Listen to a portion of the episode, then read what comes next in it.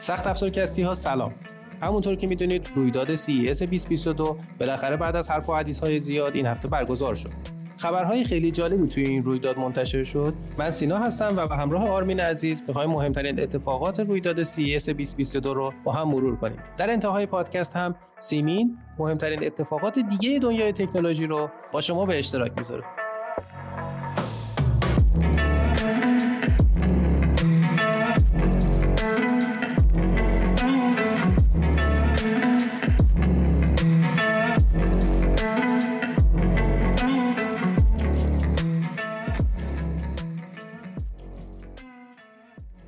آرمین جان سلام. به سخت افزارکست خوش اومدی. خیلی خوشحالم که تونستیم در خدمت شما باشیم و چه زمانی بهتر از اینکه رویداد CS رو بخوایم با هم مرور کنیم. شنیدم که خیلی خبرهای سخت افزاری زیادی توش بود و سخت افزارهای جالب و هیجان انگیزی هم داشتیم توی این رویداد. سلام سینا جان امیدوارم خوب باشی. CES امسال فوق العاده بود. تقریبا شرکت های بزرگ مهمترین فناوری های جدیدشون رو معرفی کردن و اگر موافق باشی اول از همه بریم سراغ AMD که با دست پر توی این نمایشگاه ظاهر شده بود. آره خیلی جالبه بدونم که تیم قرمز چی داشت که توی این رویداد به نمایش بذاره.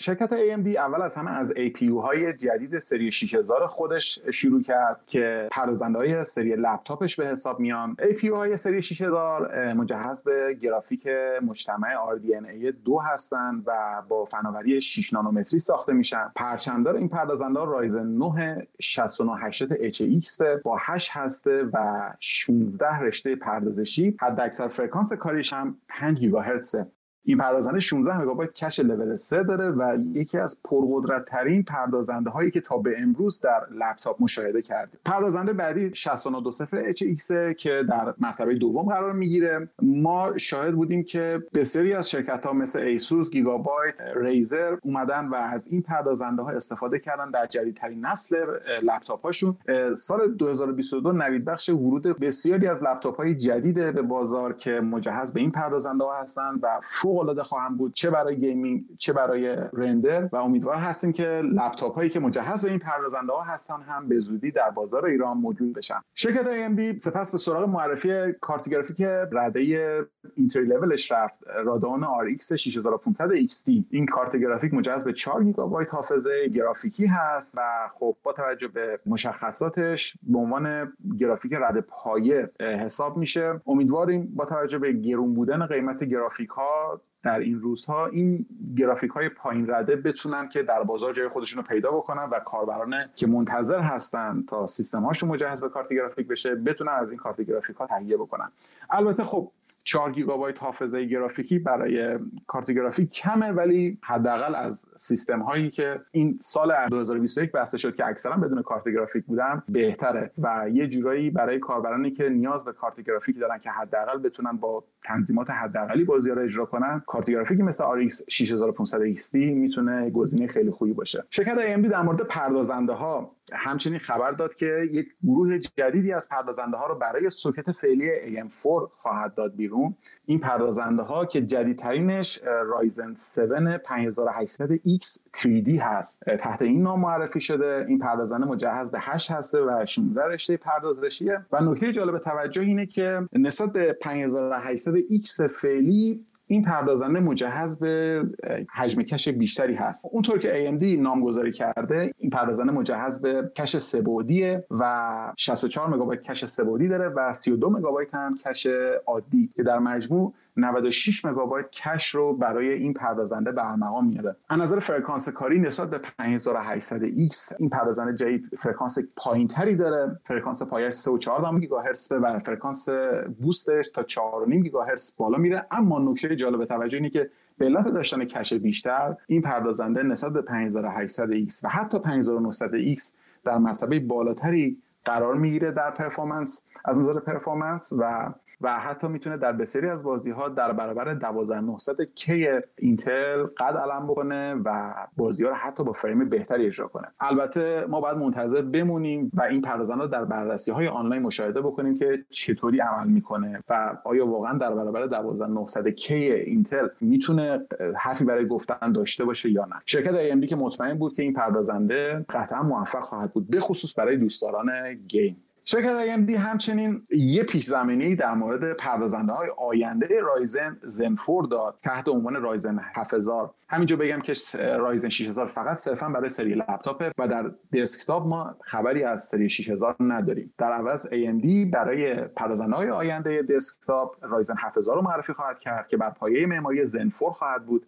این پردازنده ها از ریخته‌گری 5 نانومتری استفاده می‌کنن. این پردازنده ها مجهز به سوکت AM5 هستن که مثل اینتل به شکل LGA خواهد بود و دیگه از پردازنده‌هایی که پایینشون به شکل سوزن سوزن باشه خبری نیست. به جاش به مانند پردازنده های اینتل شاهد پردازنده های AMD خواهیم بود که از سوکت LGA استفاده می‌کنن. رایزن 7000 از اتصال PCIe Gen 5 پشتیبانی می‌کنه. همچنین از رم های نسل جدید DDR5 پشتیبانی می‌کنه. نکته جالب توجه در مورد رایزن 7000 اینه که خیلی از مواقع به AMD انتقاد می‌شد که اینتل پردازنده هاش مجهز به گرافیک مجتمع هستن اما رایزن ها گرافیک مجتمع ندارن و این باعث میشه کاربرها مجبور به تهیه کارت گرافیک باشن. AMD برای رایزن 7000 این مشکل رو برطرف کرده و برای اولین بار شاهد پردازنده های رایزن هستیم که مجهز به گرافیک مجتمع RDNA 2 هستن. برای من این خبر خیلی خوبیه که کاربران در آینده می‌تونن پردازنده های رایزن 7000 رو با گرافیک مجتمع تهیه کنن و امیدواریم که به زودی شاهد ورود این پردازنده ها در بازار باشیم. البته برای رایزن 7000 باید تا نیمه دوم 2022 صبر کنیم. ممنونم آرمین جان. صحبت از گرافیک AMD کردی که یه گرافیک پایین رده عملا معرفی کرد که حالا این خلایی که توی بازار کمبود کارت گرافیک ها هست رو بتونه پوشش بده. رقیب AMD چیکار کرد توی CS 2022 کارت گرافیک های انویدیا ازشون چه خبری بود؟ شرکت انویدیا دست پر توی نمایشگاه ظاهر شد. اول از همه معرفی یک پرچمدار جدید بود RTX 3090 Ti این کارت گرافیک پرقدرت مجهز به 24 گیگابایت حافظه گرافیکی GDDR6X هست و از نظر فرکانسی در مرتبه بالاتری نسبت به RTX 3090 قرار می‌گیره. چون سرعت حافظه های این کارت گرافیک 21 گیگابیت بر ثانیه است. از نظر توان مصرفی این کارت گرافیک افزایش مصرف داره و حداقل 450 وات مصرفش اندازه‌گیری شده که ما مطمئن هستیم. وقتی که شرکت های مثل گیگابایت و ایسوس اس آی کارت گرافیکشون رو وارد بازار کنن قطعا از این مرز عبور خواهد کرد مصرفشون و بنابراین دوستانی که می‌خوان از RTX 3090 Ti استفاده کنن حداقل باید پاورهای 1000 واتی داشته باشن.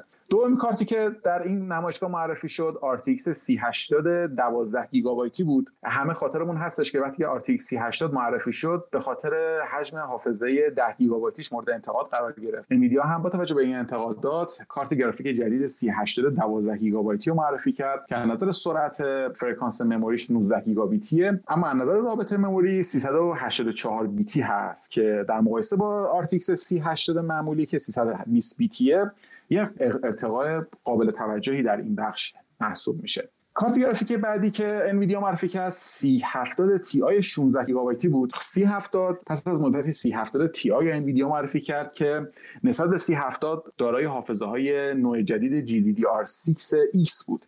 حالا انویدیا با افزایش حجم memory 3070 Ti 16 گیگابایتی رو معرفی کرده که دو برابر نسبت به 3070 Ti حجم حافظه داره. کارت گرافیکی بعدی که می‌خوایم راجع به صحبت بکنیم بسیار همه منتظرش بودن RTX 3050 هست. RTX 3050 به عنوان پایین رده ترین کارت گرافیک سری 3000 معرفی شد. دارای دو مدل 4 گیگابایتی و 8 گیگابایتی قطعا دوستدارانی که منتظر این کارت گرافیک بودن من به مدل 8 گیگابایتی هستن. این کارت گرافیک از حافظه GDDR6 استفاده می‌کنه. رابط 128 بیتی داره و سرعت حافظه‌اش هم 14 گیگابیت بر ثانیه است. از نظر chip پردازشی مانند RTX 3060 از تراشه GA106 استفاده می‌کنه و مصرفش 130 واته. هنوز برای بررسی و اظهار نظر در مورد performance این کارت زوده اما انتظار داریم که سی پنجاه هشت گیگابایتی. جایگاهی ما بین GTX 1660 سوپر و GTX 1660 Ti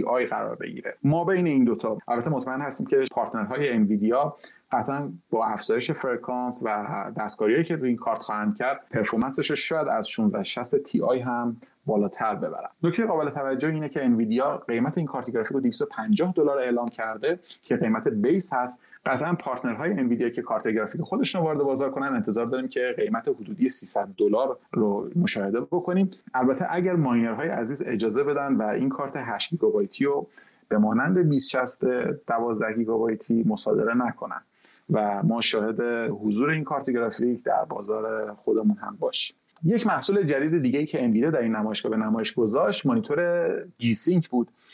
این مانیتور قابلیت جالبی داشت که از هر دو رزولوشن 1080 p و 2K پشتیبانی می‌کرد و کاربران می‌تونستن به راحتی بین این دو رزولوشن سویچ بکنن. نکته جالب توجه این که این مانیتور 360 هرتزیه و حداقل سخت افزار مورد نیاز برای کار با این مانیتور پردازنده 12900 K و کارت گرافیک RTX 3080 می‌دونیم که بسیاری از بازی های آنلاین shooter مثل CSGO نیازمند این هستن که کاربران در رزولوشن 1080 p و هرتز بالا این بازی ها رو انجام بدن که این مانیتور مخصوص این دوستان عرضه شده. در آخر در مورد انویدیا میریم سراغ معرفی پرچمدار کارت گرافیک موبایل که در لپتاپ ها استفاده میشه. کارت گرافیک 3080 Ti انویدیا معرفی کرد که پرچمدار کارت گرافیک لپتاپ هستش. امیدواریم لپتاپ های مجهز به کارت گرافیک 3080 Ti به زودی وارد بازار ایران هم بشن و کاربران بتونن این لپتاپ ها رو با این کارت گرافیک تهیه کنن. خب پس با این اوصاف تیم قرمز و با تیم سبز خیلی دست پر اومده بودند و باید 2022 خیلی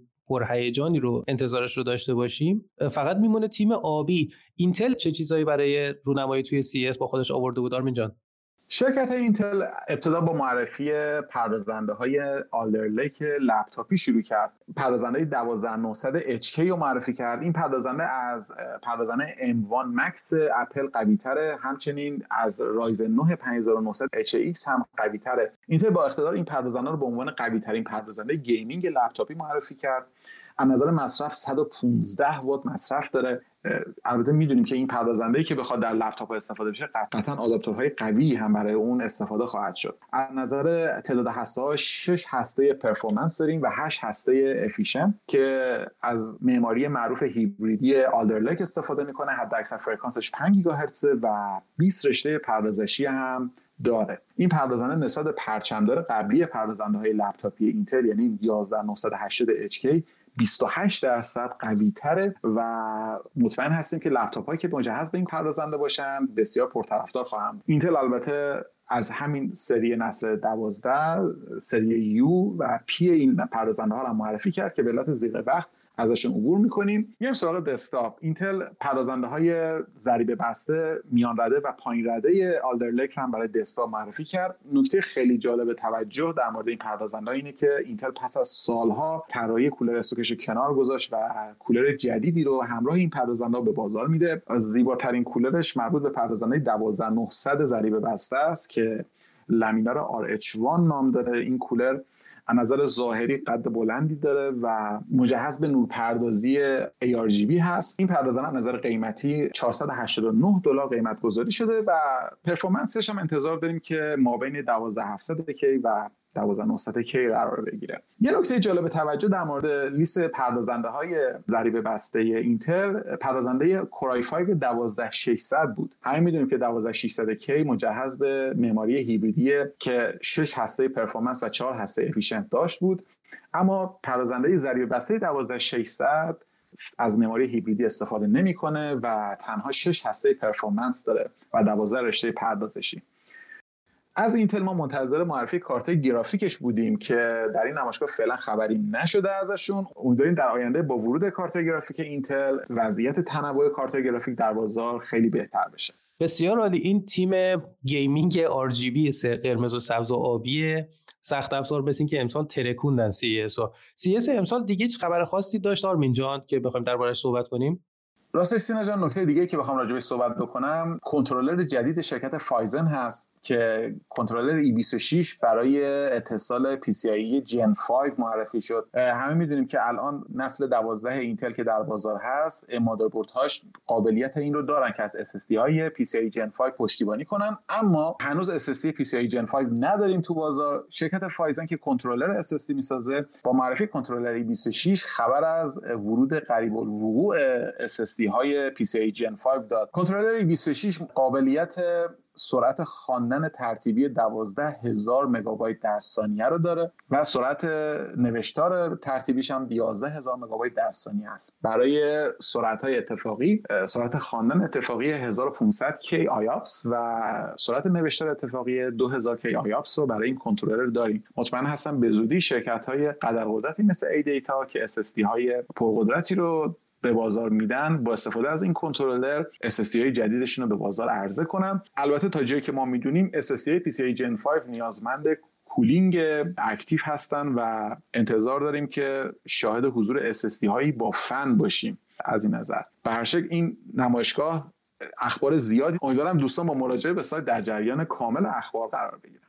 دقیقا CS امسال خیلی خبرهای هیجان انگیز زیادی داشت. محصولات متنوع زیادی رونمایی شد و معرفی شد که حالا یه سریش سیمین توی مرور اخبار هفتگی بهشون می‌پردازه و بقیهشون رو هم همونطور که آرمین جان گفتن می‌تونید توی سایت سخت افزار مگ مطالعه کنید.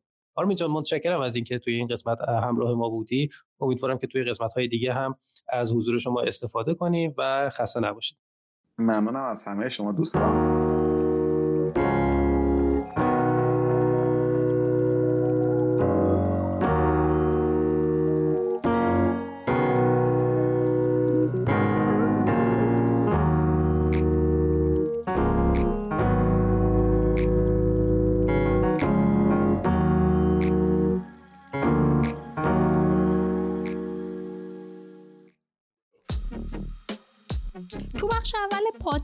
سینا و آرمین در مورد محصولاتی که سه قول بزرگ دنیای سخت افزار یعنی AMD، اینتل و انویدیا تو کنفرانس هاشون توی رویداد CES رو نمایی کردن صحبت کردن.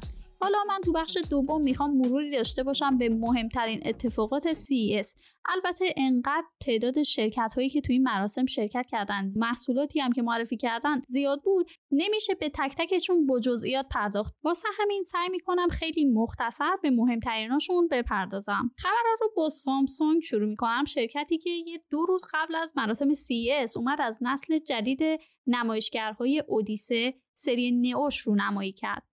بعد از اون تو رویداد CES این شرکت اومد از گوشی Galaxy S21 FE که خیلی وقت بود طرفدارا منتظرش بودن رو نمایی کرد.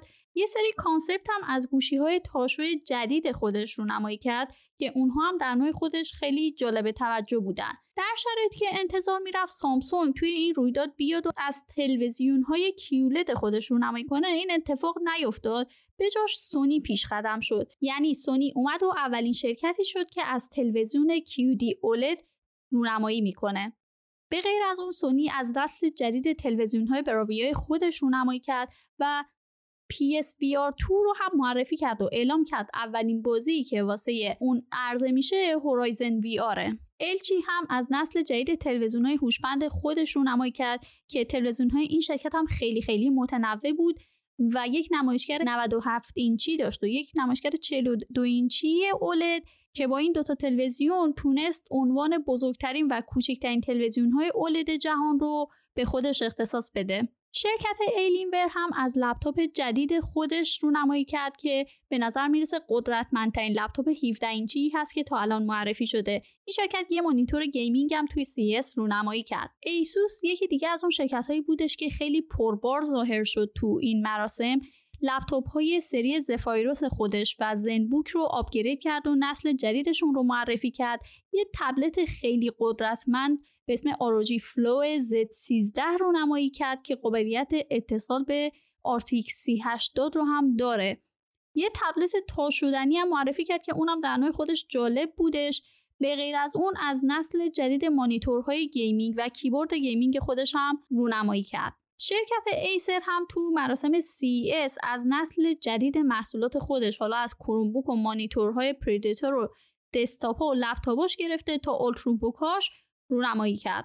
کلا تو این مراسم لپتاپ خیلی معرفی شد. بعد از اینکه انویدیا و AMD از نسل جدید گرافیک های موبایلی خودشون رونمایی کردن یه سری از شرکت ها به تبع اون اومدن و از لپتاپ های خودشون که از این گرافیک ها پشتیبانی می‌کنن رونمایی کردن.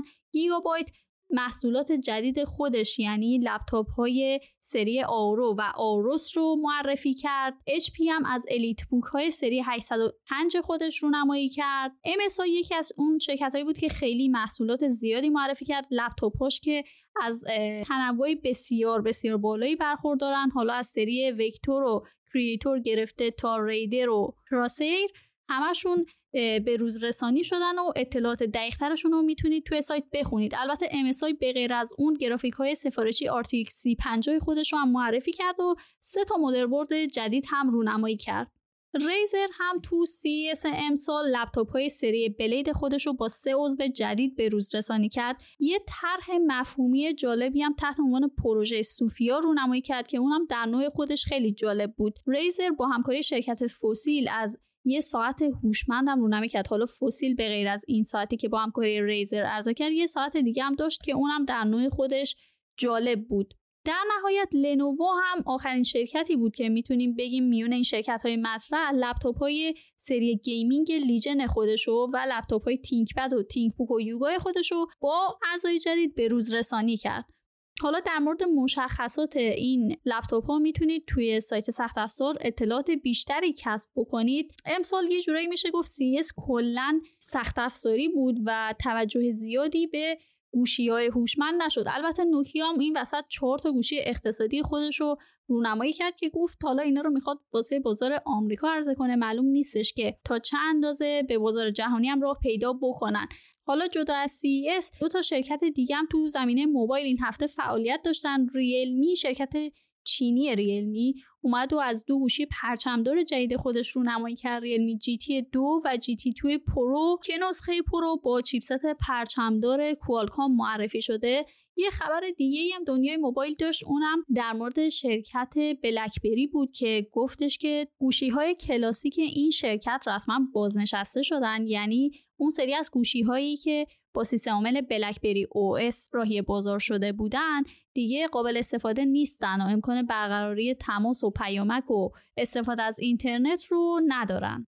خب به پایان قسمت چهلم پادکست سخت افزارکست رسیدیم.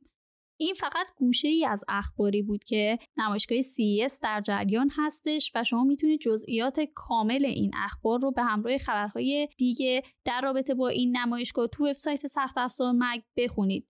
مرسی که تا انتهای این پادکست همراه ما بودید.